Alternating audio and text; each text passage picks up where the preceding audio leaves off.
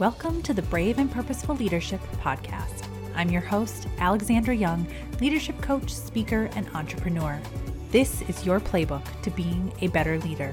Whether you are an emerging leader or a seasoned manager, you'll find tactical and practical strategies and resources here, as well as fresh leadership insights to help you align your values and vision and lead your people well.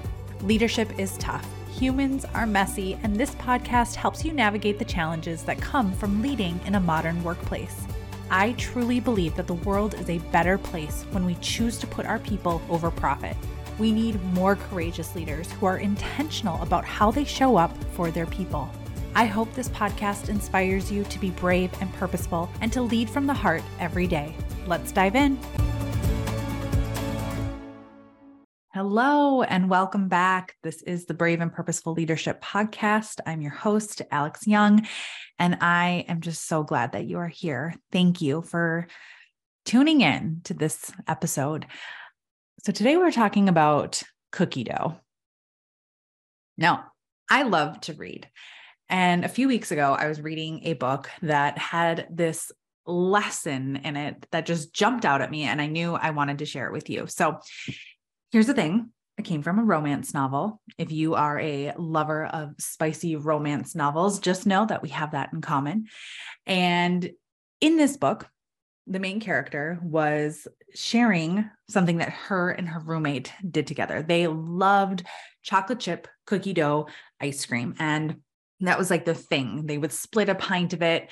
And they noticed, like, as they were eating this ice cream, that both of them really just loved the cookie dough. And so they would be sharing the pint of ice cream and then digging in to get all just the cookie dough bits. Because honestly, if you've ever had cookie dough, chocolate chip cookie dough ice cream, you know as well as I do that the cookie dough actually is the best part. So then they went to a store. So after, you know, years of friendship and sharing chocolate chip cookie dough ice cream, they went to a store and saw that you can just buy cookie dough now. A bag of their best favorite part of their ice cream. You can buy a whole bag of just cookie dough, right? Edible cookie dough. So they obviously bought that. And now that's what they do. So instead of getting the ice cream, they just went straight to the heart of what they loved about their favorite thing and just eat the cookie dough. So later, then in the book, they were talking about their careers and they likened their careers to the ice cream and the cookie dough and talking about what are the cookie dough parts, the pieces that you really love about your job and your career and your life, and how can you make your career have more cookie dough? Right? How can we have more cookie dough pieces in our life, in our work, in our careers, in all aspects. I love that so much because, you know, that is what I do in my work as a coach. I work with my clients and say, okay, let's uh, identify what are the cookie dough pieces? What's going really well? What flows in your life? Where do you feel really aligned? And what's not going so great? How do we minimize the things that aren't going great or that you don't love so that we can have more cookie dough moments.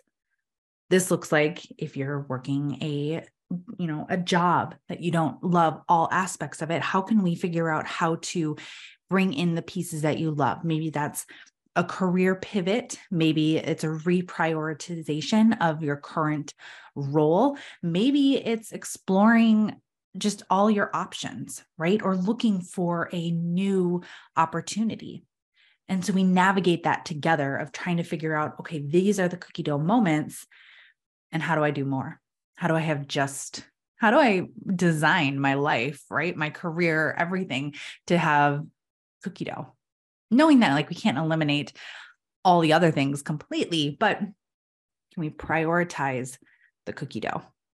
My challenge to you your playbook is to what one identify what are your cookie dough moments in your life, in your career, at work, and how can you have more of them?